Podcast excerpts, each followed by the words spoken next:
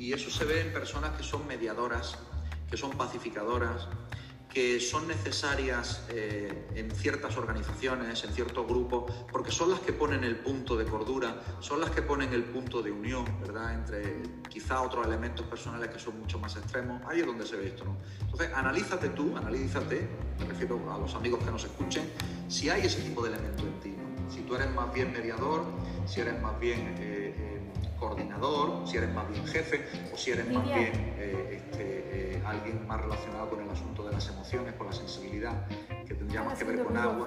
Están haciendo. Eh, y no tanto con, con aire. Perfecto. Eh, ¿Qué tiene que ver nuestra capacidad de conectar con la sabiduría de la cábala con los elementos? ¿Es más fácil para un elemento aire, por ejemplo? ¿O es más fácil para un elemento tierra, para un elemento agua? Es más fácil para un elemento aire y para un elemento agua. Más difícil para un elemento fuego. ¿Por qué? Porque en la sabiduría del árbol de la vida, que explica el Sefer Yetzirah, que es un libro de Cábala muy poderoso y de los más antiguos, la, el elemento fuego se asocia con la columna izquierda del árbol de la vida. ¿Ves tú? El árbol tiene tres columnas verticales. Bien, pues la de la izquierda se asocia con el elemento fuego, que a su vez se asocia con el rigor, con la severidad, con los límites, con la quebura. ¿eh? Entonces, las personas que las que predomina más este elemento, a no ser que tengan también una gran cantidad de los otros dos elementos, se van a resistir, quizás se van a cerrar un poco más. Tiene mucho que ver con la energía masculina, ¿ves tú? especialmente en hombres, no tanto como en mujeres, pero en hombres sí se ve mucho. El hombre, que es muy masculino, que es digamos muy macho alfa, se resiste mucho a todo este tipo de enseñanza. Eh, y no es casual, y es porque está situado eh, en ese elemento, en el, elemento fuego.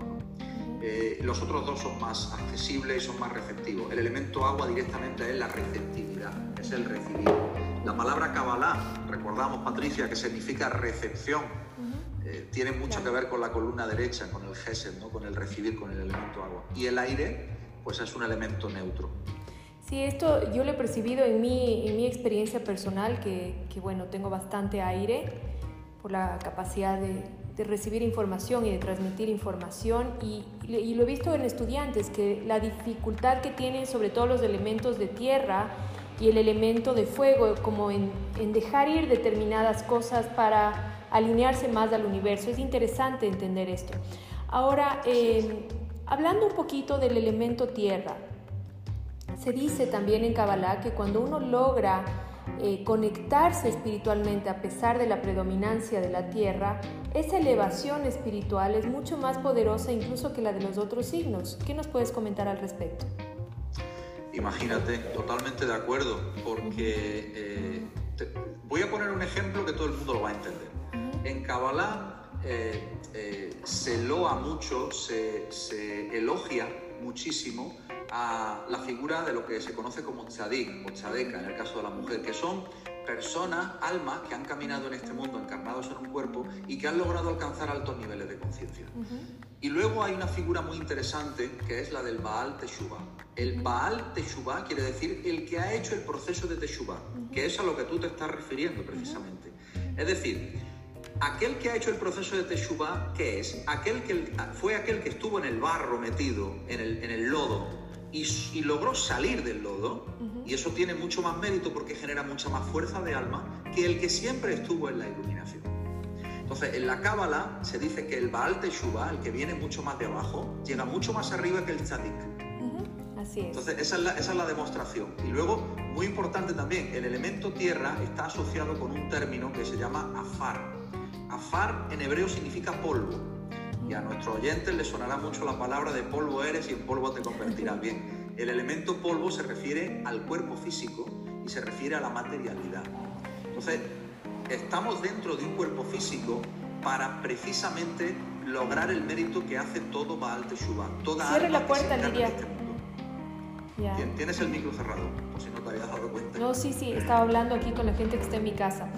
Ok, eh, Sí, de acuerdo plenamente en que la transformación espiritual que nosotros hacemos es la que trae más luz al mundo, pero lo lindo de todo esto es saber que no necesitamos ser perfectos, ¿no? Y que, y que como, como venimos al mundo con todas esas roturas, nos explicaba nuestro maestro de Zohar, que es Avi Royman de Sefat, de Israel, nos explicaba que todos somos como baldecitos rotos y que el agua que cae es lo que permite que florezca la tierra. Ahora, cuando nosotros, por ejemplo, queremos eh, conectar o identificar a nuestros hijos, ¿qué, podemos, qué rasgos podemos ver en ellos? Ya hablamos en, en el programa anterior acerca del tema de pareja. No quiero enfocarme solamente en la pareja, sino que quiero darle a la gente más amplitud acerca de relaciones importantes.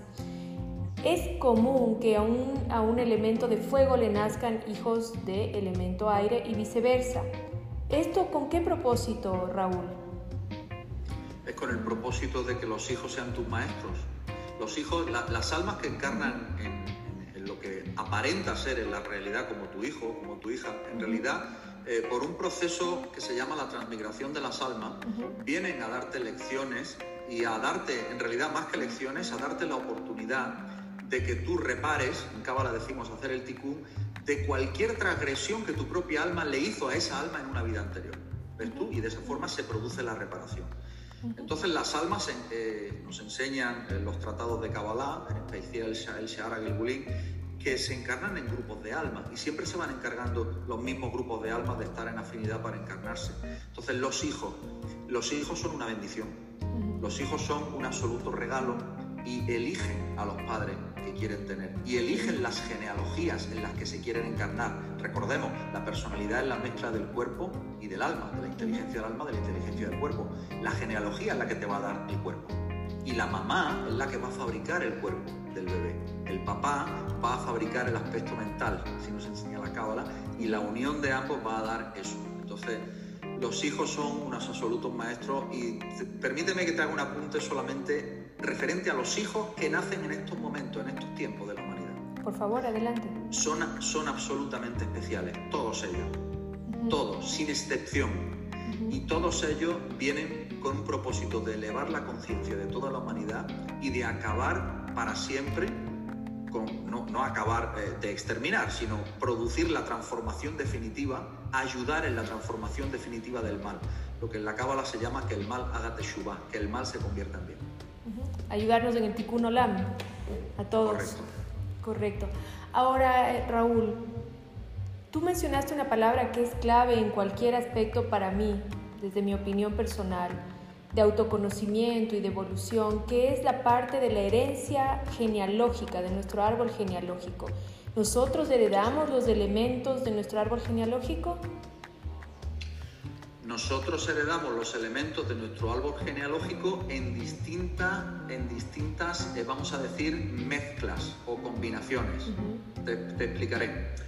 Cuando el alma decide encarnarse en un cuerpo, y en una genealogía que en realidad trae dos genealogías, la, de la, papá, la, del papá y, la de la mamá, la genealogía es completa, por eso siempre tenemos que tener en mente, cuando alguien se casa no se casa con una persona, se casa con toda su genealogía. ¿eh? ¿Eh? Y muchas veces tienes que tener preparada la mesa porque van a venir a cenar toda esa gente, o sea que cuidado con eso. Bien, pero a lo que voy, fuera, fuera de bromas, eh, los elementos que tu alma y que tu cuerpo en conjunción van a, activar en este mundo como punto de partida, porque luego eso se va modificando, van a tener una receta única de alma barra cuerpo. Una receta única e inicial. Y esa receta única inicial tiene que ver con el ticún de esa alma en particular. Ahora, el ticún de esa alma en particular, es decir, aquello que esa alma vino a corregir, tiene que ver con las lecciones que esa alma en particular o aprendizaje escogió. ¿Ves tú?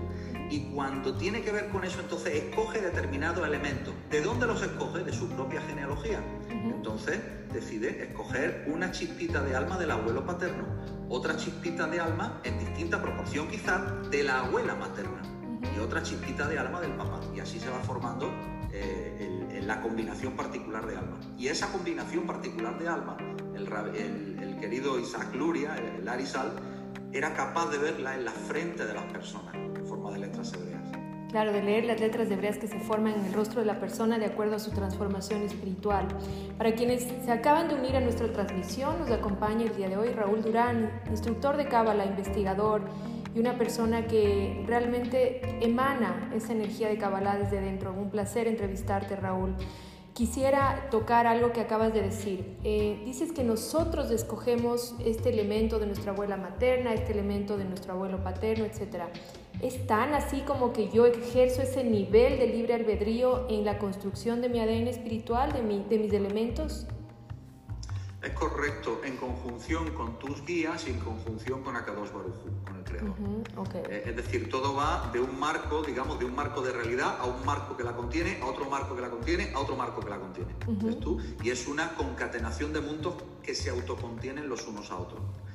Eh, y de esa manera es como logramos generar experiencias. Mira, voy a recomendar, si no la habéis visto, la recomiendo la película Soul. ¿La habéis visto? Sí, sí, claro, divina, muy linda. Yo la recomiendo porque se aproxima bastante a lo que la Cábala enseña en relación a los procesos de reencarnación. Sí, sí, sí. Sí, muy linda, además muy dulce, una, una forma muy dulce de ver la experiencia humana, es muy recomendada. Raúl, ¿hay alguna forma de, digamos, ¿hay algún elemento no deseable en nuestra composición o es todo deseable? Si yo pudiera realmente elegir sin esta, sin esta visión espiritual, sino simplemente desde una visión limitada de los cinco sentidos. ¿Cuál elemento sería mejor que otro? ¿Cuál elemento sería más eh, utilizable, más fructífero, más placentero? Esto tiene dos respuestas. La primera respuesta me llevaría a contestarte y decirte eh, los elementos que sean más negativos en mí, entonces yo trato de dejarlos fuera. Pero luego vendría otro sabio, más sabio que yo, mucho más, y diría, no, no, los elementos más negativos, como dice el Talmud, Dios está donde están tus problemas. Entonces, según desde el nivel en el que observemos este, este planteamiento, le podemos dar una respuesta a otra. Lo que yo aconsejo a las personas es que piensen realmente que, que, no existen elementos negativos per se. Como decía un gran maestro mío, decía que la, la, creación en sí misma es un acto de afirmación y no de negación por lo tanto ahí no hay negación de nada. Y cuando tenemos la percepción de que existe el mal o de que existe lo negativo, que existe el dolor, en realidad es porque nosotros nos negamos a nosotros mismos algo que ya está en nosotros. Qué lindo, qué lindo, eso me encantó. ¿Podemos repetirlo para que nos quede a todos grabado, por favor? Cuando nosotros tenemos la percepción exterior de que hay algo que me hace mal o de que existe el mal en el mundo, es porque realmente yo me estoy negando algo a mí mismo que está en mi interior y que pertenece a mí. Qué bello, qué bello. Eso no lo había escuchado antes, me encantó. Raúl, ahora volviendo un poquito al tema de, las, de los atributos que podemos observar a través de los cinco sentidos de los elementos. Si yo tengo que observar a una persona de tierra, ¿qué es lo que vería en la superficie, digamos así? Una persona muy cuadriculada, una persona sota, caballo y rey. Yo no sé si en Ecuador decís esto de sota, caballo y rey. No. No, sota, caballo y rey quiere decir siempre siguiendo los mismos pasos, las mismas órdenes, eh, como muy alemán, ¿sabes? Los alemanes son ingenieros, ¿no? Como muy cuadriculados, en el buen sentido, es decir, hace falta eh, personas así. Eh, el elemento tierra es un elemento muy material, le da mucha importancia al elemento de la materia, precisamente porque es atraído por la materia. Y ahí está parte de su ticún, partir de esa materia. Según en qué, en qué proporción esté este elemento dentro de tu alma, te vas a sentir con más necesidad de desapegarte de la materia o con menos. Pero inclusive aunque tenga otros elementos en grandes proporciones, al final en tu proceso de autoconocimiento vas a llegar a la conclusión de que era desde la materia desde donde habría que partir. Y ahora viene la gran pregunta. Estamos en la era del Mashiach y los grandes maestros de Cábala están diciendo, y yo estoy de acuerdo con ellos, que la materia está agotada. Y la materia está agotada porque estamos realmente en un proceso en el que vamos a trascender esos, esos cuatro elementos para encontrarnos en una existencia distinta. Y es el paso de la palabra afar, que significa polvo, es decir, hace referencia a la materia, a afi. Afi es una palabra que en realidad es un acrónimo que significa alpi Adonai, alpi el tetragrama, es decir, según el tetragrama. El tetragrama es el árbol de la vida, en la Kabbalah, según la Kabbalah vamos a pasar del paradigma de según lo físico, según partir desde la materia y a, partir de ahí ascender a Keter, a lo más alto de la conciencia, a directamente actuar según las enseñanzas del árbol de la vida. Y por eso Rabísimo Bar Yochai profetizó hace miles de años que en nuestra era el Zohar estaría hasta leído por niños de 5 años. imagínate, en el momento en el que estamos. Eso queremos, eso queremos. ya estamos viendo. Y si tuviéramos, si tuviéramos que, que ver a alguien del elemento aire, ¿qué veríamos en la superficie? Alguien con el elemento aire muy preponderante, estamos viendo a una persona con una, con una gran capacidad de mediación, con una gran capacidad de llegar a acuerdos, con una gran capacidad de hacer la paz. Acuérdate que el aire es el elemento que hace la paz entre el fuego y el agua. Es un pacificador, es, un, es, un, es un, eh, alguien que es capaz de llegar a, a, puntos y por supuesto a la hora de realizar el tikkun, eh, en hebreo existe una palabra que se dice shalom. Shalom significa paz, pero shalom también viene de la raíz de shalem, que significa pagado, liquidado, acabado. Entonces quiere decir que el aire es el que nos facilita la finalización. Porque tú imagínate, si tienes en una orquesta o en un conjunto musical un tipo de músico que solamente fuego y otro tipo que es solamente agua y no hay el aire, esos no van a acabar nunca un disco, un LP, nunca lo van a terminar. ¿Ves tú? El aire, ¿quién sería? El aire sería el productor musical sería el que agarra los elementos mejores, el que les dice, chicos, aquí hay que meter espacio en la canción, hay que meter silencio, suban el bajo, bajen la batería, etc. Este es el elemento aire. El que tiene la capacidad de ver varios puntos a la misma vez, ¿no? Como de unir los puntos. Y, y, además que tiene la capacidad de mental y emocionalmente coordinarlo. Claro, unir los puntos y dejarlo armonioso. Muy bien. Ahora, mi querido Raúl, ¿qué... No sé cómo formular la pregunta. ¿Qué ocurre? ¿Qué ocurre cuando yo no tengo este conocimiento? ¿Qué, de, si soy fuego, de si soy agua, de si soy aire, de si soy tierra. ¿Qué, ¿Qué, es lo que yo puedo ver en mi vida cuando hay desconocimiento de estos elementos que me componen?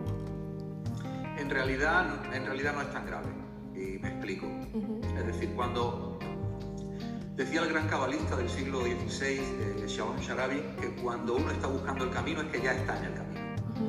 Por lo tanto, lo importante es, creo yo, a mi juicio, es sentirse que uno está en el camino. Y una vez que está en el camino, ya llegará esa información a ti. Porque es la información la que llega a ti, no tú a la información. Realidad funciona al revés, porque lo que nosotros percibimos en la realidad física, tenemos que darnos cuenta que es una proyección de lo que nosotros estamos proyectando desde nuestro interior. Y nuestro interior está condicionado y está sesgado por lo que en la cábala se llaman las clipot y que en psicología se llaman los condicionamientos. Pero no es más que eso. Y hay condicionamientos que son muy severos y no te permiten ver la realidad de otra forma. Cuando la persona empieza a sufrir, y aquí es donde está el punto clave, y por eso son tan necesarios los terapeutas, los instructores de cábala, aquellas personas que pueden ayudar, en el caso tuyo con tu fundación, pues estamos en el momento en el que son más necesarios que nunca este tipo de perfiles para poder realmente guiar a esas personas para que si ya sintieron un primer llamado, que esa, que esa llamita no se apague y que puedan seguir continuando en esa ascensión espiritual. Pero el teatro este está montado a lo grande y el creador eh, tiene planeado definitivamente el ascenso a quinta dimensión, sí o sí. De todas maneras. Así es, de todas maneras, por la razón o por la fuerza, como dice el escudo de Chile, ¿no? Así es. Bueno, eh, quería hacerte un par de acotaciones finales para terminar con esto de los elementos, etcétera. Obviamente ya me están escribiendo por WhatsApp diciéndome, pregunta por favor relaciones de pareja entre elemento aire y tierra. ¿Algo que nos quieras comentar? Sí, bueno, el, elemento aire y tierra eh, tiene, tiene una cualidad muy interesante. Una pareja, estamos hablando de pareja, ¿verdad que sí? Sí. Sí, el elemento aire y tierra tiene una cualidad muy interesante y es que el, la, quien sea que es tierra en la pareja va a querer atraer eh, eh, o estar como muy pegada a lo material, siempre como punto de partida, ¿eh? ojo, porque luego la persona tiene su progresión espiritual y en esa el elemento aire va a querer escaparse y no se va, no se va a agarrar a nada porque es aire. Me explico, no se compromete. Entonces, eh, el elemento aire con un elemento tierra va a forzar el compromiso a la tierra y si el elemento aire no está muy evolucionado, eh, no se va a comprometer. Entonces vamos a tener ahí una parte de la pareja que no se compromete y probablemente andará buscando otras parejas o cuasi parejas, no sé si me explico. Es un trabajo de por vida, los que tenemos mucho elemento aire lo sabemos, es elegir diariamente estar ahí y, comprometerse nuevamente. ¿Hay alguna forma, eh, digo esto de, visto desde la perspectiva de la evolución espiritual, en la que ya tus elementos no se perciban si es que estás muy evolucionado espiritualmente? Sí, cuando abandonas el cuerpo. Solo cuando abandonas el cuerpo. Mientras tanto, siempre se te va a percibir algo. Claro, porque tú estás encarnada en un cuerpo que es afar, es polvo. Y el polvo es un. Es, ese, acuérdate, es a la vez que es el recipiente, tierra, también es el contenedor del resto de elementos. Mientras estés en un cuerpo físico de la, de la tercera, cuarta dimensión en la que estamos, esa es la historia. Distinto es cuando pasemos al cuerpo que viene ahora, el cuerpo nuevo, el cuerpo de la quinta dimensión. Pero, por ejemplo, en el caso de un elemento eh, aire, que estamos hablando en esta parte del programa, o de un elemento tierra, si esa persona deja de ser tan estructurado, por ejemplo, un elemento tierra, realmente se aprende a fluir con las cosas, aprende a dejar ir las cosas, aprende a escuchar y avanzar a un ritmo más, más movido, eh, de acuerdo a su evolución espiritual se podría dejar de percibir superficialmente y tener que realmente investigar un poco más. Yo a ti, por ejemplo, no logro percibir mucho tus elementos. Eso es porque estoy casi sin cuerpo ya. permíteme la broma. Eh, una broma cabalística, señoras y señores. Atención, también, también las hay. Eh, sí, eh, yo siempre digo que tú percibes aquello que tú eres. Entonces, si tú percibes algo es porque está en ti. Lo que pasa que puede que no lo percibas de una forma muy exacerbada, eh, pero sin duda alguna que si lo percibes está en ti. Perfecto, eso es importante aclarar, que todo lo que percibimos es lo que somos realmente. Nos acompañó desde Portugal Raúl Durán, instructor de Cábala, youtuber, por favor búsquenlo. También está en Instagram, pero no quiero decir yo tus redes, sino que quiero que la gente te escuche, Raúl. ¿Dónde te pueden encontrar? Me pueden encontrar en mi página web, arquetiposraulduran.com me pueden encontrar en Facebook, Raúl Durán Cábala. Me pueden encontrar en Instagram, Raúl Durán Cábala, pero todo junto y en pequeñito. Y me pueden encontrar en YouTube, que lo has mencionado tú ya, eh, Raúl Durán. O sea que encantado, quien nos escriba, pues encantado de, de atendernos. Un placer esta entrevista y este espacio. Muchísimas gracias Raúl por tu conocimiento, por tu carisma, por tu luz y por la difusión de la sabiduría de la Cábala de manera abierta, amplia, generosa. Estaremos convocándote, como te dije ya, para que seas uno de los instructores de Fundación Cábala próximamente, así que toda nuestra comunidad que seguramente nos está escuchando, prepárense a calentar motores que como siempre buscamos la excelencia y el siguiente nivel en la escuela que, que todos formamos. Gracias Raúl por tu tiempo y gracias a todos quienes se conectaron. Un abrazo cariñoso. Muchísimas gracias y bendiciones, para todos. Shalom. Gracias.